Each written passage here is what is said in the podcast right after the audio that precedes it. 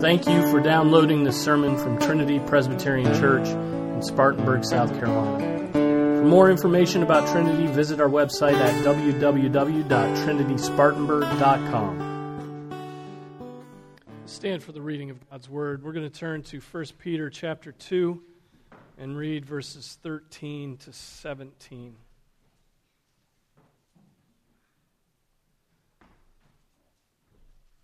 This is the word of the Lord. Submit yourselves for the Lord's sake to every human institution, whether to a king as the one in authority, or to governors as sent by him for the punishment of evildoers and the praise of those who do right. For such is the will of God that by doing right you may silence the ignorance of foolish men. Act as free men and do not use your freedom as a covering for evil, but use it as bondslaves of God. Honor all people, love the brotherhood, fear God honor the King. This is the word of the Lord. Let's pray. Father, we thank you for your word. We thank you for its instruction, its correction, its training in righteousness, its rebuke. Father, we pray as we come to this word that you would help us, that you would feed us, that you would strengthen us, that we might be uh, good citizens of this nation and good citizens of your kingdom. Father, we pray this in Jesus' name. Amen. You may be seated.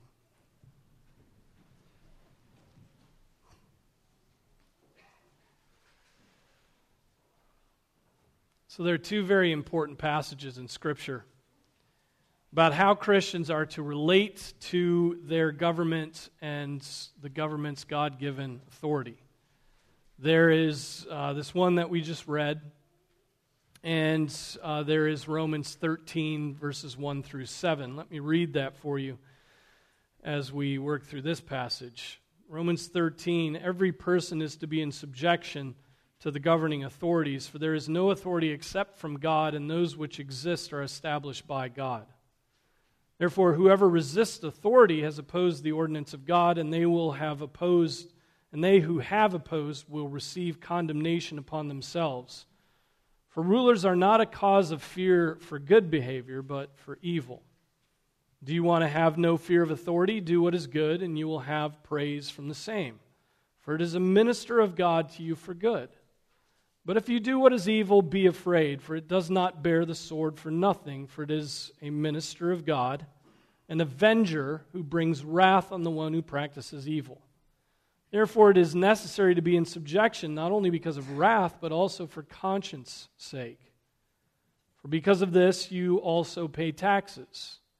For rulers are servants of God, devoting themselves to this very thing. Render to all what is due them tax to whom tax is due, custom to whom custom, fear to whom fear, and honor to whom honor. And so it is without a doubt the duty we learn from these two passages and many others in Scripture. It's the duty of Christians to submit to legitimate authority. Right? And the, author, and the authority of our civil government is, as the, Paul, as the Apostle Paul writes in Romans, it is legitimate authority because it's established by whom? It's established by God Himself. So to resist such authority is to resist God. But much more needs to be said about that. Is the submission of Christians to the governing authorities absolute? Right? Is there any time when it's proper for Christians to rise up against the governing authorities, as the fathers, for example, of our own nation did, ultimately leading to the Revolutionary War? Um, is there such a thing as civil disobedience, and can the Christian engage in it? Um, John Frame helpfully and briefly answers these questions this way. He says, in general, civil disobedience becomes necessary when the civil law stands in the way of moral obligation. Okay, for Christians, I can write, he, this is an aside he puts in this answer. For Christians, I can write only from a Christian point of view, for my heart belongs to Jesus. Moral obligations come ultimately from God. Thus, civil disobedience is necessary when there is a conflict between the law of God and the law of human beings. There are many examples of this in the Bible. It's illuminating to study in this connection. Exodus 1 15 through 20 is the example of the Hebrew midwives disobeying the command of Pharaoh. There's Joshua 2 when Rahab disobeys to protect the spies from the, uh, the king of Jericho. There's Daniel 3 and Daniel 6. Daniel and uh, his, his brothers resist the wicked decrees of King Nebuchadnezzar. There's Acts 4 and Acts 5, where the apostles uh, resist the commands of the governing authorities of the time. He goes on, he says, In most cases, to be sure, Scripture urges Christians to be good citizens, obedient to the ruling authorities. But in cases of conflict, we must obey God rather than men. Acts 5:29. Right? So I want to make sure that we that we are uh, we understand that, but but then also to circle back and say that the general posture. So I want to I want us to understand that there's times to disobey and times where we're obligated to, but but the general posture of the Christian should be one of submission to lawful authority. We should be submitters. We should be passive. Right? And, and one of those lawful authorities is that of our government. We obey laws when those laws don't require us to act against God's laws written in Scripture. Okay? And there, and praise the Lord, many of the laws, um, many of the laws we have are derived directly from Scripture. There's still a residue of Scripture in our legal system, though it changes more and more.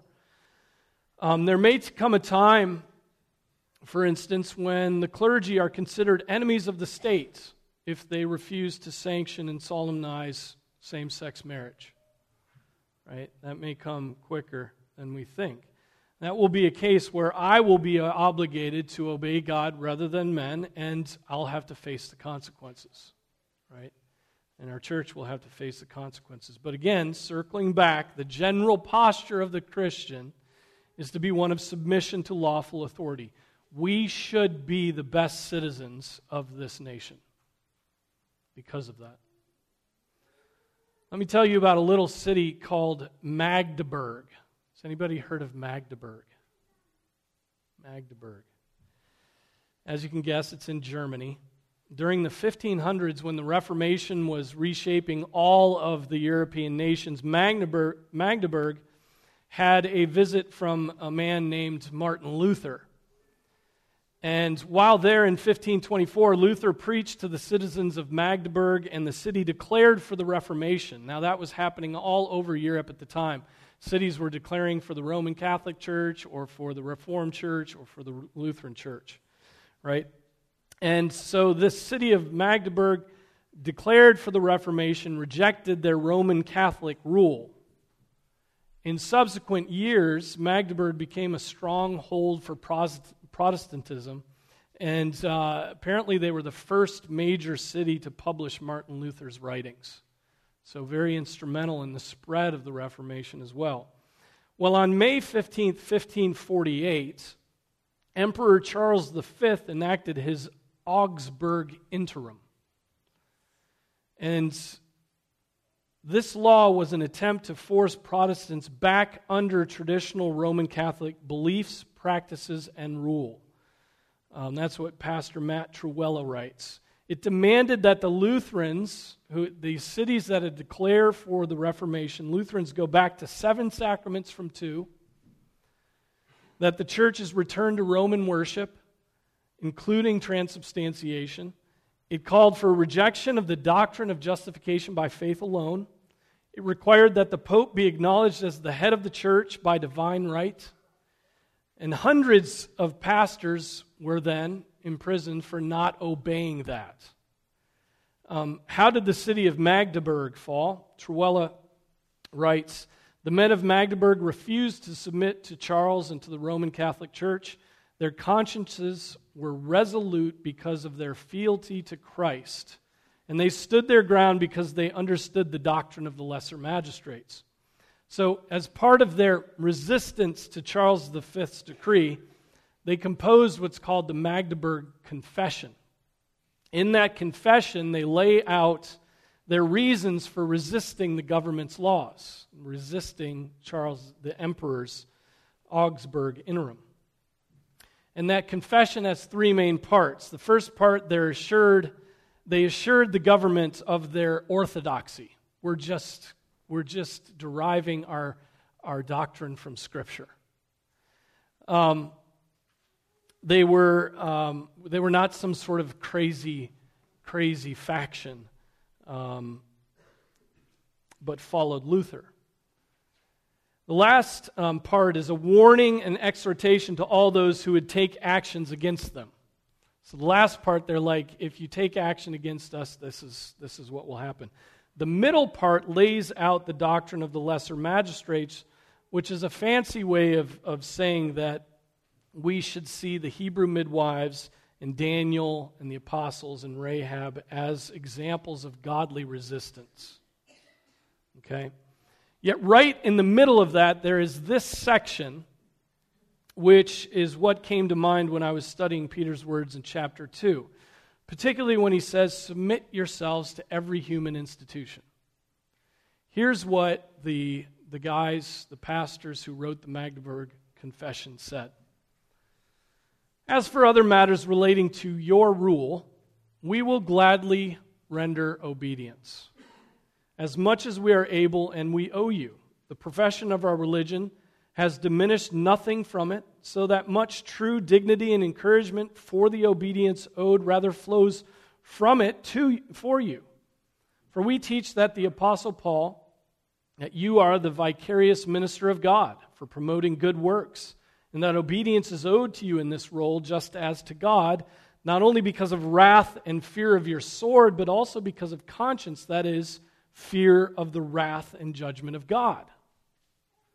We can promise you this with the strength of a promise which is said about our ministry that we will give from our churches the greatest possible number of men who, if they are able to enjoy their own religion through you, will declare their obedience to you in all owed and upright duties and loyalty without hypocrisy out of true love, not so much love receiving fruit from you as love of you yourself, perhaps more than all those whom you say are obedient to you, so that you mistakenly mark us for the crime of contumacy and rebellion.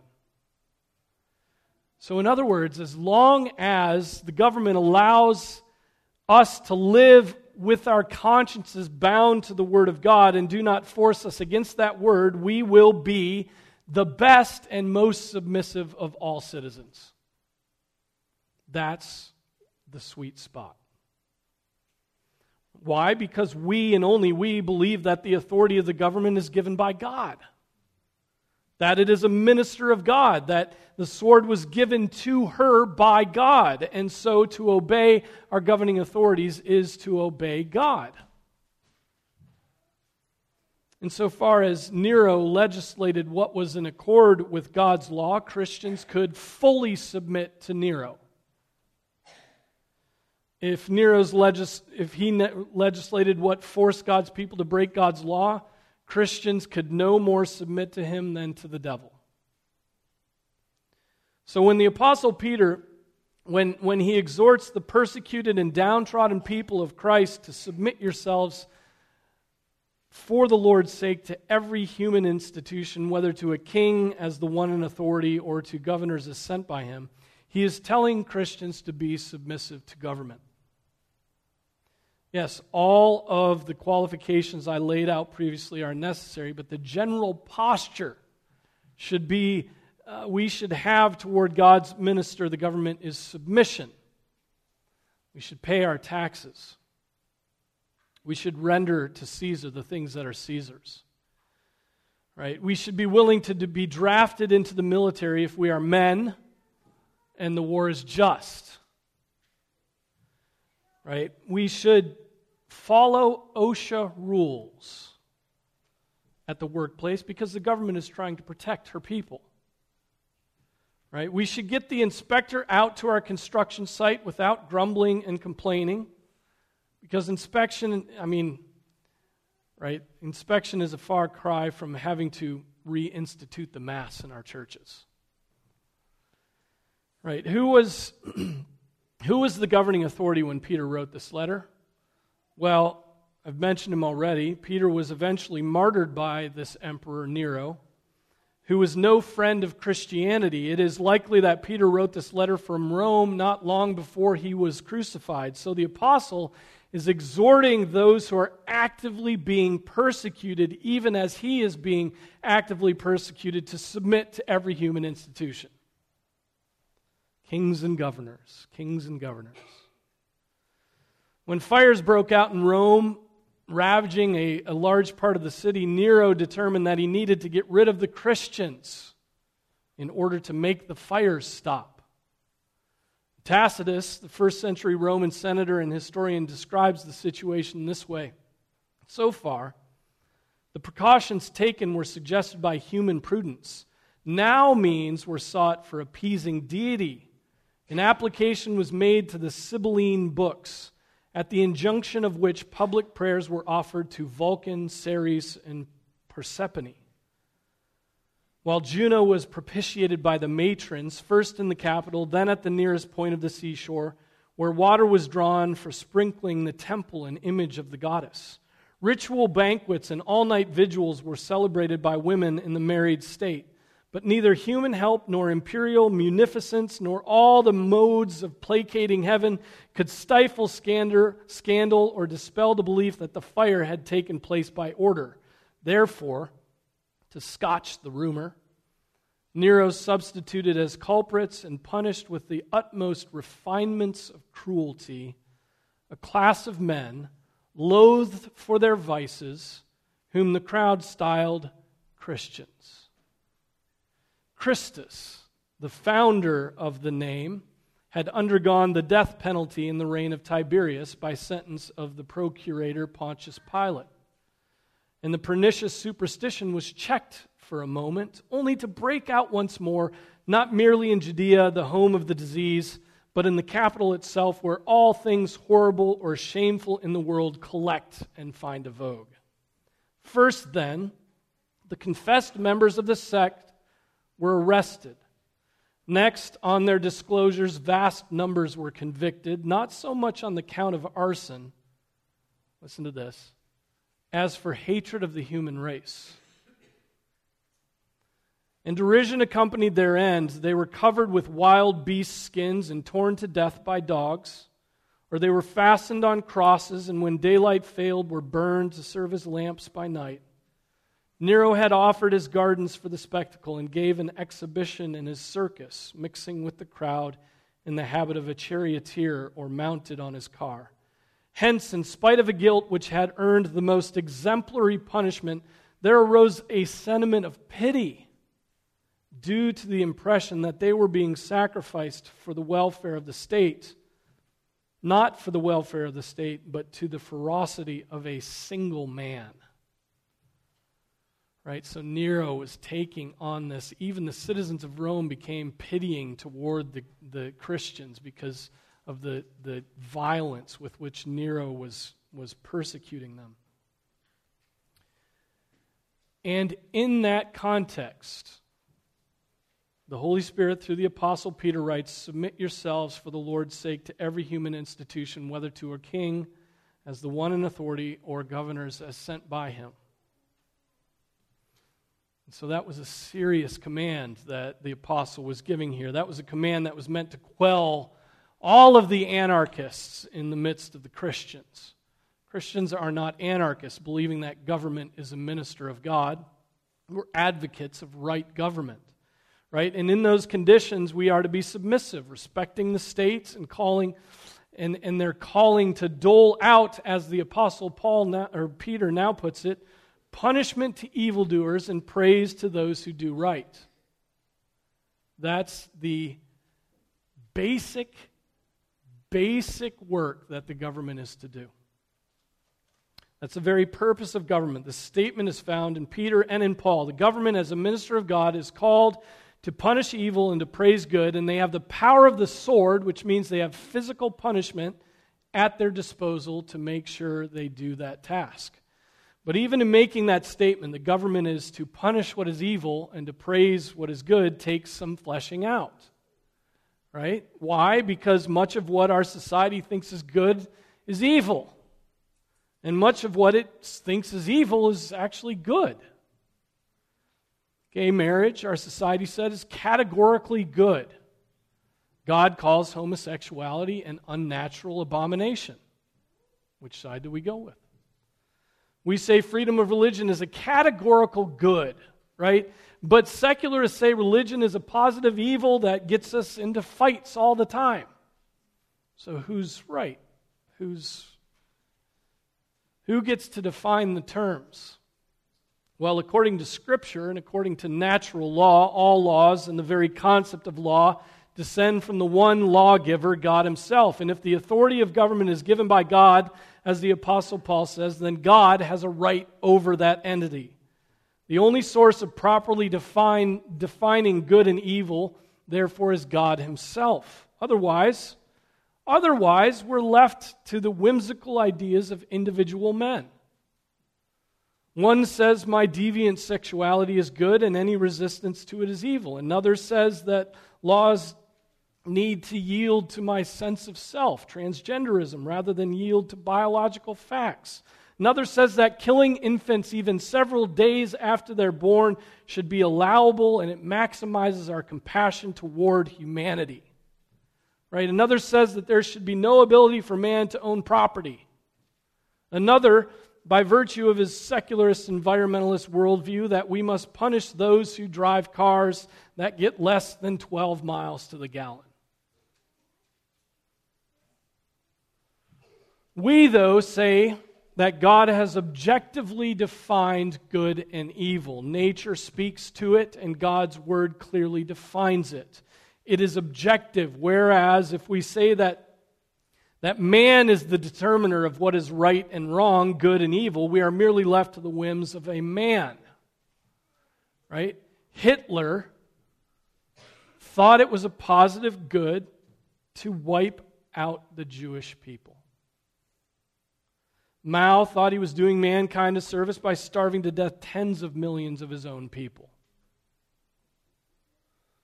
Likewise, people today think it's a positive good to kill babies in the womb, especially those babies that have birth defects. People today think sodomy is a human right. People today think that killing civilians in warfare is just fine. Right? So, no, we, we hold to Scripture because in the end we know them to be the definition of good and evil by the God who is in himself all good. Right? Whatever is contrary to his perfections is that which is evil. This is that is a glorious and objective reality. The apostle Peter continues his exhortation with these words. For such is the will of God that by doing right you may silence the ignorance of foolish men. So he's, he's just exhorted the persecuted church to submit themselves to kings and governors. He's defined their proper role, punishing evil, praising good, and now he tells Christians that they are to do right, and by doing so, they will silence the ignorance of foolish men. In other words, to give an example, the way we oppose abortion is to go to the clinic to turn people away, to advocate for, for righteous re, re, uh, legislation, and more broadly to pursue fruitfulness and to raise a godly seed, but it's not to practice murderous violence against those who kill children in abortion. Right? We do not wrestle the swords from the hands of the state as individuals. That would be to do wrong. It would be to oppose murder by becoming murderers. Right? What we are to do is to submit ourselves to God's laws. We are to, as the text says, do right. Right? And that's a powerful weapon. It's a powerful weapon. By doing right, we silence the ignorance of foolish men. Right? By doing right, by showing ourselves to be those who love and honor life, by caring for the sick, by raising families, by having children, by training up our children, by respecting the image of God and man, we will be showing forth the utter bankruptcy, right, of the violent and merciless ignorance of fools. What's the end of, of, of abortion? It's death. What is the end of one child policy in China? It's death. What is the end of secularist education? It's angry and selfish children. What is the end of gay marriage? Fruitlessness and decay. What is the end of transgenderism? A complete denial of reality. Right? Their laws lead to death. And so, by countering all of the wickedness of our culture with the positive good of obeying God's commands, we will be a living testimony to the good and glorious ways of God. Now, if any of you mothers are doubting that your fruitfulness, having more children, will be a positive good, if you doubt that, you're being selfish. Fruitfulness is good not simply for the fact that your life will be a rejoinder to the hatred of fruitfulness in our culture, but you will be that much more dependent on God to obey His commands. Has giving up your back for the birth of your children been worth it? Right? Are you living for this life or for the life to come? Are you seeing the larger battle that we're in the midst of? The one where fruitfulness is the way for you to silence the ignorance of foolish men. The one where you manifest in your very body the cosmic warfare that has been going on since the seed of the woman was, was prophesied to crush the head of the snake. Right? To see the big picture. Let's do good, and by doing good, shut the mouths of the ignorant. Show them by your own heart and good choices that they have gone the way of selfishness. Show them the moral bankruptcy and utter terror of living life for any reason other than the glory of God Himself. In other words, as, as the Apostle Peter puts it in verse 16, act as free men. And do not use your freedom as a covering for evil, but use it as bondslaves of God. Those who think they are free to live for themselves, right? We might call that the, the wrong view of liberty. Will find that they only had their wicked and deceitful heart to guide them down the path of life. Licentiousness is never freedom, it's bondage to a wicked God, lowercase g. But those Right? Those who have the freedom to live for God will find themselves led down the path of life by a good word. Right? They will find that slavery to God is glorious freedom, while those who think they're free will find themselves in the most terrible bondage. Right? As Bob Dylan put it, you got to serve somebody right? It may be the devil or it may be the Lord, but you got to serve somebody. In other words, everyone is in bondage. Everyone is in bondage, either to self and your own petty sense of justice and good, or to God, the one who made heaven and earth. Right? No man is autonomous. No man has a carte blanche freedom because his heart is going to drag him about wherever it wills. One other thing should be said about this verse. We're not to use our freedom as a covering for evil. How would we do that? How would we use our freedom as a covering for evil? We would do that whenever we think that we are free because of our faith in Christ to break God's law right? It would be a situation like the Apostle Paul describes in Romans 6 when we would sin so that grace could abound, right? Because we are forgiven in Christ, we would continue to pursue sins because ultimately God is glorified in forgiving sins. And God gets more glory the more sins that are forgiven. No, it's not the way it works. Our freedom in Christ, or rather, uh, rather our slavery to God, should never be used to justify going against His law. Do we do that? Well, anytime you plowed ahead with what you wanted and thought to yourself, yes, this is a terrible thought, God's just going to have to forgive me for that. That would be to use your freedom in Christ as a covering for your sin. And in particular, given the context of this passage, that would be the case in how we relate to our governing authorities. We cannot say, because we are Christians and Christ is our King, I recognize no authorities on the earth. Your freedom in Christ doesn't give you the ability to throw other authorities away. Not even the authority of your husband, wives. So, to conclude this section, the Apostle Peter writes this machine gun synopsis honor all people, love the brotherhood, fear God, honor the king, or appreciate what you can about all men with loving, without loving their sin. Place at the center of your affection the church, the household of God. Fear God as the first thing, and respect all lawful authorities. So I'll close here with, with what Matthew Henry says on those four things.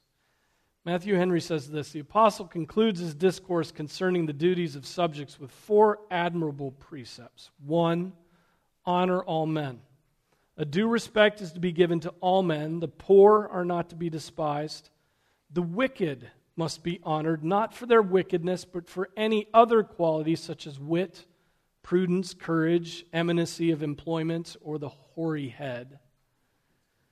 Abraham, Jacob, Samuel, the prophets, and the apostles never scrupled to give due honor to bad men.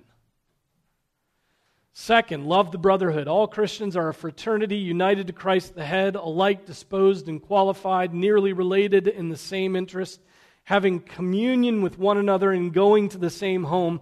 They should therefore love one another with an especial affection.